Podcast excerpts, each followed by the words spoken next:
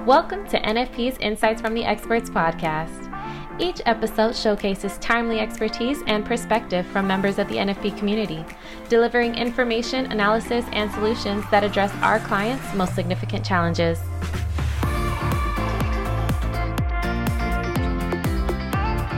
Hello, and welcome to the Benefits Compliance Podcast. My name is Suzanne Spradley, and I'm here with my colleague Chase Cannon, and we are attorneys with NFP and Benefits Compliance. And today we're going to go through a blitz of some recently um, asked compliance questions that have come through that are, are popping up repeatedly. Of course, we'll provide some insights around each of them.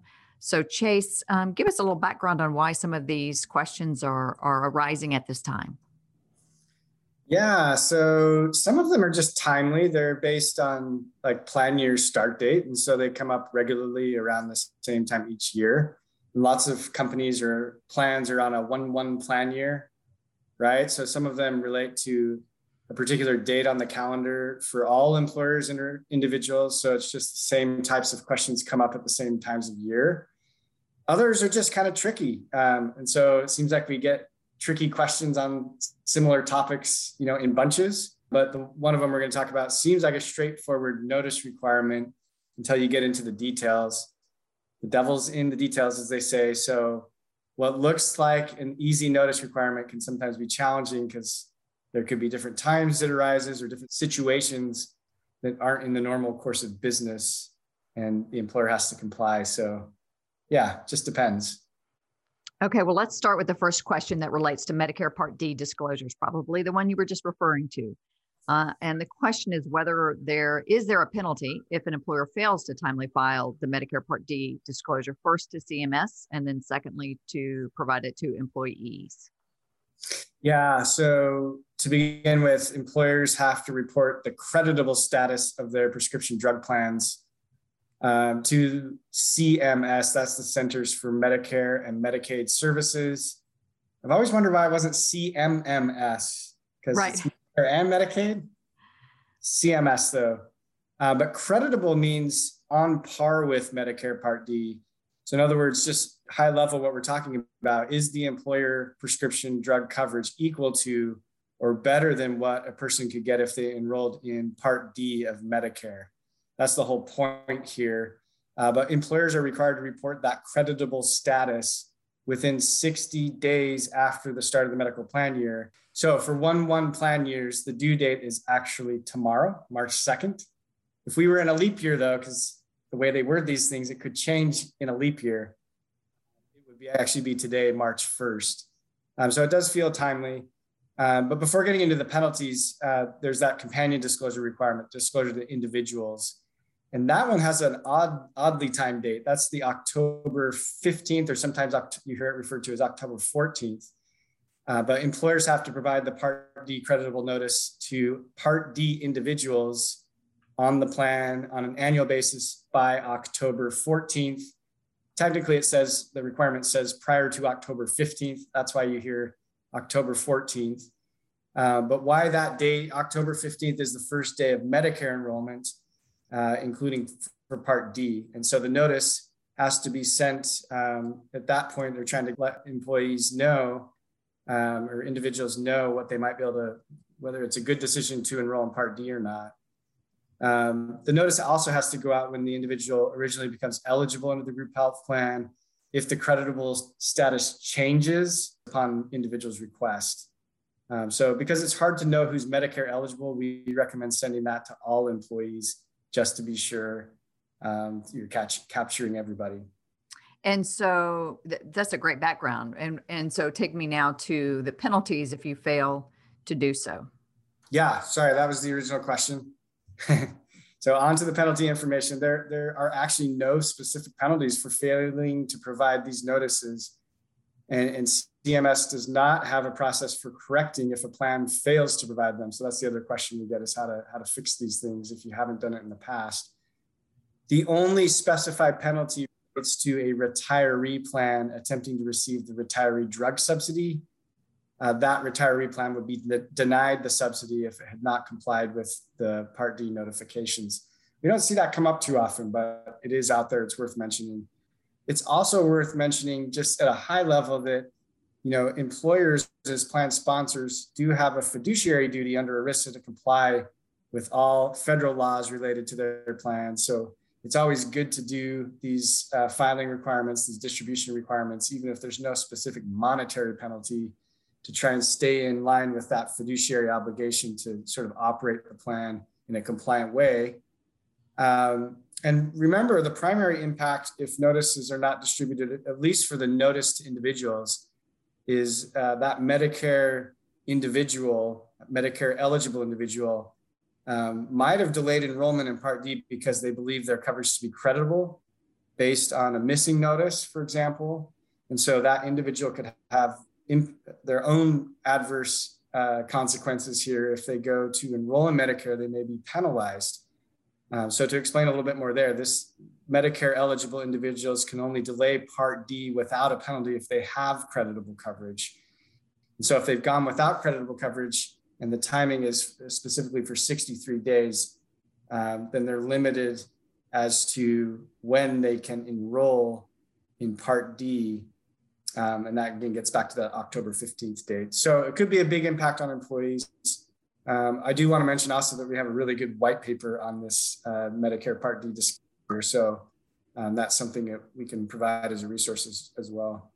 So even though employers may not be impacted from a penalty standpoint, they there's certainly going to be a morale issue if their employees are impacted by their failure to uh, timely file these uh, various notices. Exactly.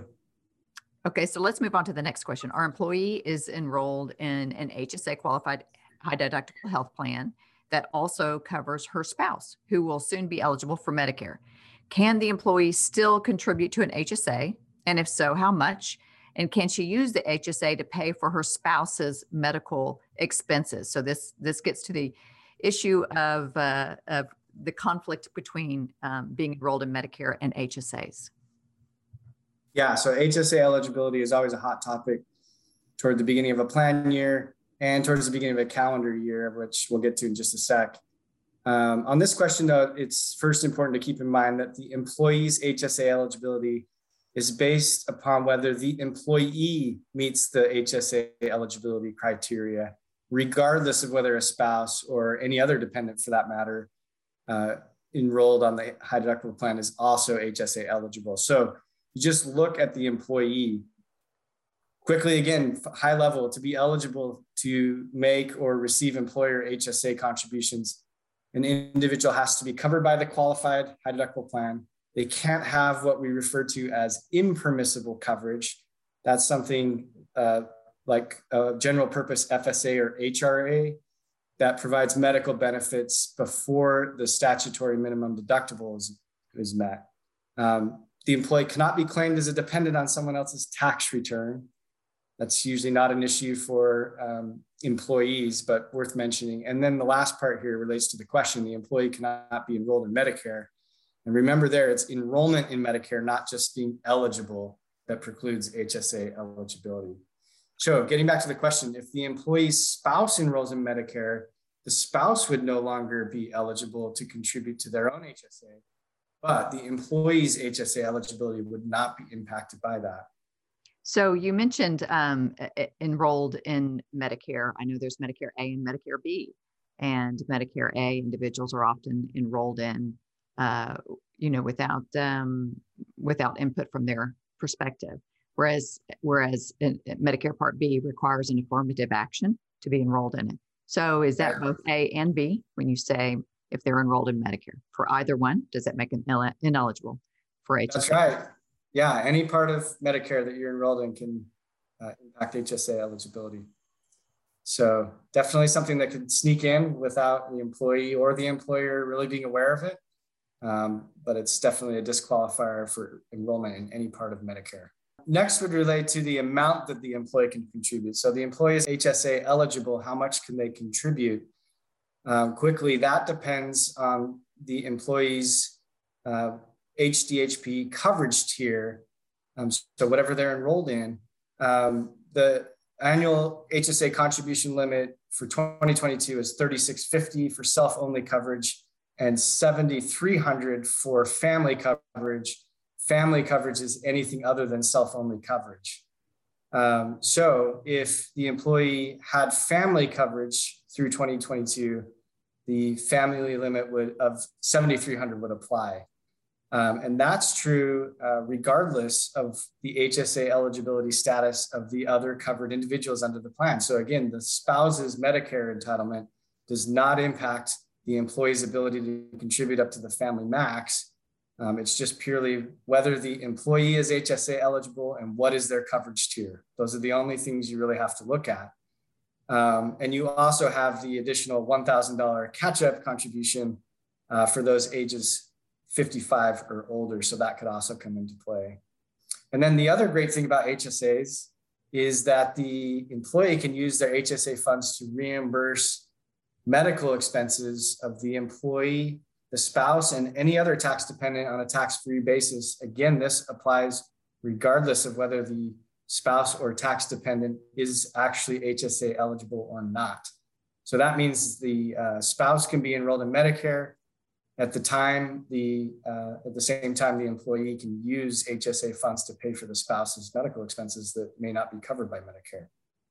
So, all in all, it seems like the spouse's eligibility is irrelevant for purposes of the employee's uh, access to HSA contributions. Yeah, that's a great way to sum it up. Okay, so there's one other question I wanted to bring up that relates to HSA that we hear is if a person doesn't fully contribute the maximum amount to an HSA in, for example, year 2021, can they still contribute in 2022 but have it apply retroactively to their 2021 maximum? Yes, um, you can sort of contribute for 2021 actually up until April 15th of 2022, and you can have that allocated to the 2021 maximum. Um, you want to work closely with the HSA trustee or bank to make sure it's properly allocated. But yes, that April 15th deadline is important. It's also the deadline by which you need to make curative distributions to avoid penalties on any over contributions to the HSA. So it's it's helpful for that reason too. If I over contribute in 2021, let's say I um, contributed the max amount in 2021, uh, but I actually look back and realize that I was only HSA eligible for six months of 2021. Um, the way to cure that, with to, in other words, to avoid a tax penalty, would be to distribute out the over contribution. In that example, would be half of my contribution for the year since I was only eligible for an HSA for six months of the year. So you do that. If you do it by April 15th of this year, then you don't have to pay the penalty excise tax. Uh, of course, the amount coming out of the HSA with that curative distribution is still taxable, but at least you can avoid that 6% ta- uh, penalty tax. Why April 15th? Um, remember, the HSAs are individually owned accounts. So that's why the due date there is tied to April 15th. That date feels familiar to us. That's the date we all have to file our individual federal income tax returns. That's our 1040s and the HSA forms that go along with that. And so the IRS essentially says, hey, look, you can kind of fix this up until you file those tax returns, whether it's an under contribution that you're wanting to make a contribution in 2022 and allocate it to 2021, or if it's the opposite, where you contributed too much in 2021 and you need to get it out of the HSA to avoid that excise tax. So that 415 uh, date becomes a date to circle when it comes to uh, HSA ownership and HSA use. So I assume the reason that someone would want to do that is they had expenses at the end of the year, for example, that they wanted to use their HSA to fund and they didn't have sufficient um, dollars in their HSA account and they still had room to make some contributions and wanted to do so in the next year. Yeah, that comes up. Or some people just forget, right? They maybe they have a little bit going through their employer or being deducted automatically, but they didn't fund to the max and now they realize they have a little bit of extra cash. Uh, maybe go back and, and contribute and allocate it to the prior year. Got it. Okay, so on to the next question. We're going to bring in COBRA, which is usually one of our favorite topics, and uh, notice requirements under COBRA. Um, is providing a COBRA initial notice in our enrollment packet. And that's the packet that goes out to all eligible employees, giving them options for enrolling in various benefits. Um, is that sufficient to meet the distribution requirements for that initial notice? Yeah, so this is a tricky one. And we know employers want to consolidate their notices as much as possible and putting them into these packets uh, because there are just so many notices. And we often work with our clients to be able to consolidate and put notices, you know, so you only have to send it once or provide it once um, at certain times. Um, but as far as an enrollment packet like this, the COBRA initial notice is not a great candidate to go in that enrollment pack, packet. To help explain, um, remember that this notice has to be distributed to all newly enrolled employees and spouses within 90 days after the commencement of coverage. And so if you're providing this notice with an enrollment packet, in other words, you know, prior to enrollment, then um, you're not going to be satisfying the requirement fully. Um, that's because, again, the, the initial notice should go only to covered participants. And um, it's helpful to actually read the first paragraph of this notice to kind of understand this distinguishing factor of uh, pre enrollment versus actual enrollment. Um, the first paragraph of the notice says, You're getting this notice because you recently gained coverage under a group health plan.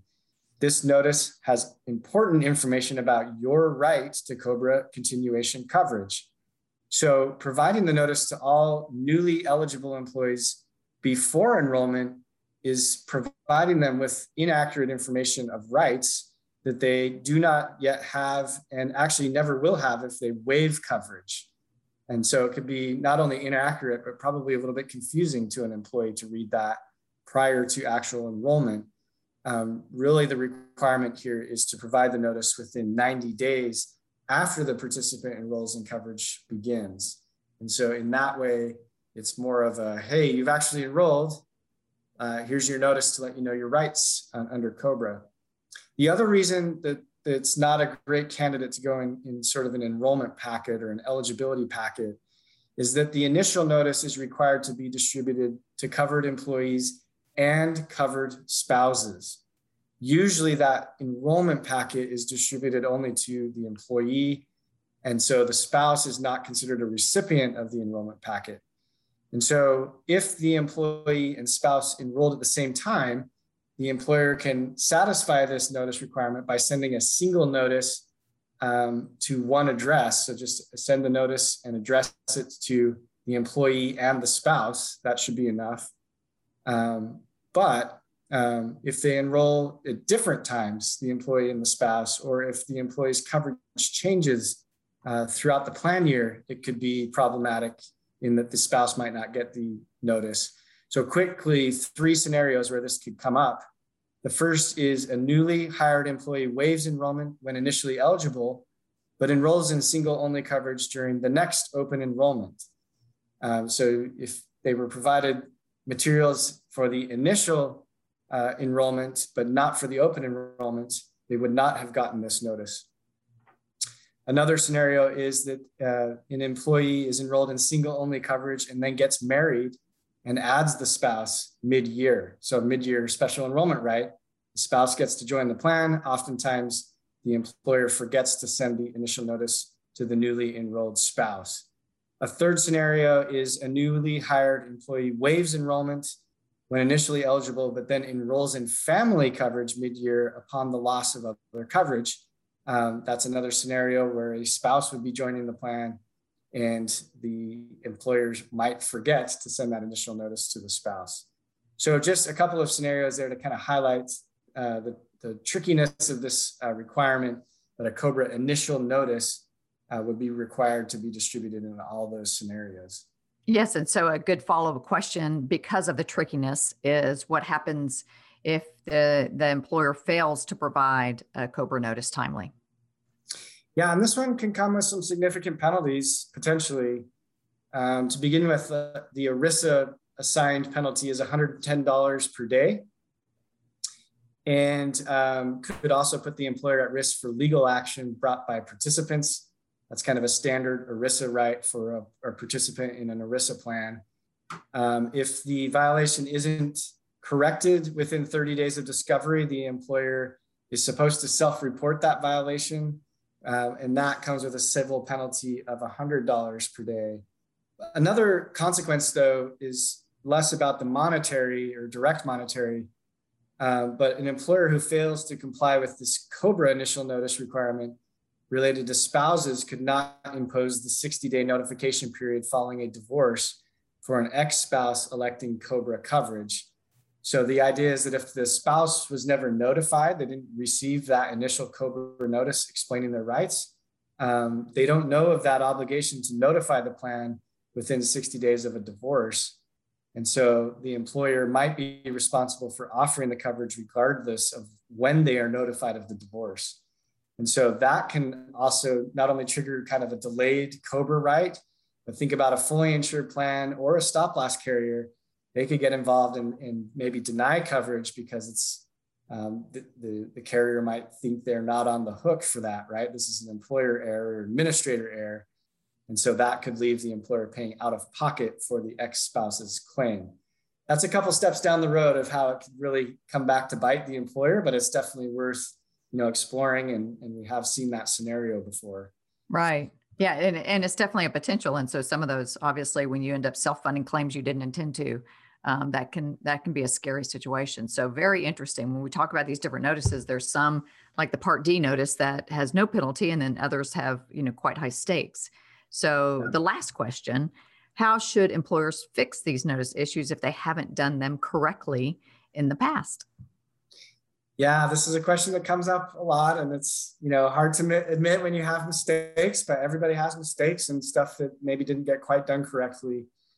Um, so it does come up. The, for the COBRA notices, the best practice is if you have not done this at all in the past, distribute the notice to all currently enrolled employees and, and spouses and then, of course, implement uh, a compliant procedure going forward. Um, that would be true for the Medicare Part D notice as well. I mentioned earlier, but the Medicare Part D disclosure to CMS uh, correction process is a little bit more challenging because there's no set correction process and the CMS site doesn't appear to accommodate prior year filings.